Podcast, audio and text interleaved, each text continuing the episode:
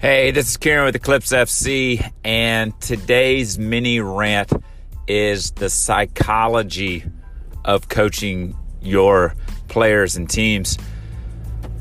What I'm finding as you get into the older ages, um, you you 15, 16, 17, 18, and that 11 v 11, uh, my players for me in the two teams that I have are have very high soccer IQs, very smart.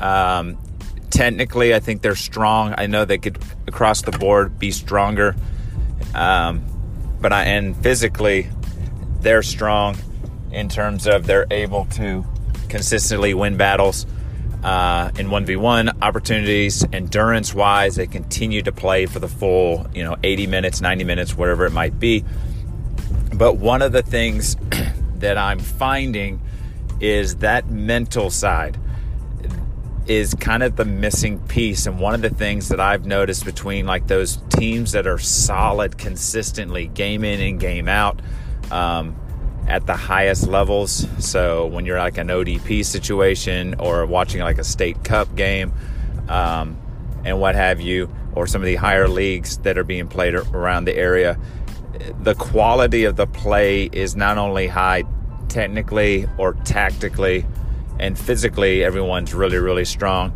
but the one thing that stands out big time is the ability to move on from like a mistake. So uh, you know i have an opportunity 1v1 with the keeper. I don't make it. I don't let it compound or build. And what i'm finding is with the average player the mental side is humongous. Um, so if there's a lack of confidence of any kind, that directly impacts the quality of the play. Um, and they know it. And the thing that I'm finding with some of my teams is they're very smart, great learners of the game, and they know when an opportunity is missed. Uh, and we are learning as you get older that if you don't punish a team for a mistake, there's going to be an opportunity where they're going to come back and punish you. And so we've had um, some games recently where we've had a number of opportunities to finish in front of the goal and haven't. And it's one of those really weird balancing acts of do I, as a coach, continue to harp on the idea that, hey, those are opportunities you have to put away, it has to be done. Um, or is it one of those where you continue to be positive and know that you're going to get through it and that this is just part of the process? Uh, it's a funny or interesting um, dynamic for me or balancing act of how much do you harp on some of the things and how much you just kind of continue to applaud them for the opportunity to even be on goal or um, when we build out of the back. So we do a lot of our throw-in choreography where we play through the back. So we'll play the throw and we'll go to my center back and across. It works and sometimes it doesn't. And the the execution is just maybe a poor pass or maybe positionally a little breakdown. And I continue to they know again where the ball is supposed to go um, but sometimes it doesn't. And having them to just move on to the next play uh, is my big thing. And then knowing that, hey, you're trying the right things, you're doing the correct things that need to be done.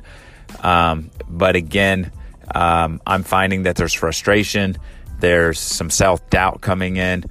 Um, and so my big thing now is is I'm looking now and going to be researching and looking into what are some of the things that I can do um, on the psychological side of developing these players because I want them to be able to move through these sticking points so that when they go to the next level, be it high school, be it college, be it, you know, a higher level um, division or league, I want them to be able to know how to deal mentally with whatever challenge it is so that they can continue to focus on their strengths, which right now are their technical, tactical, and their physical.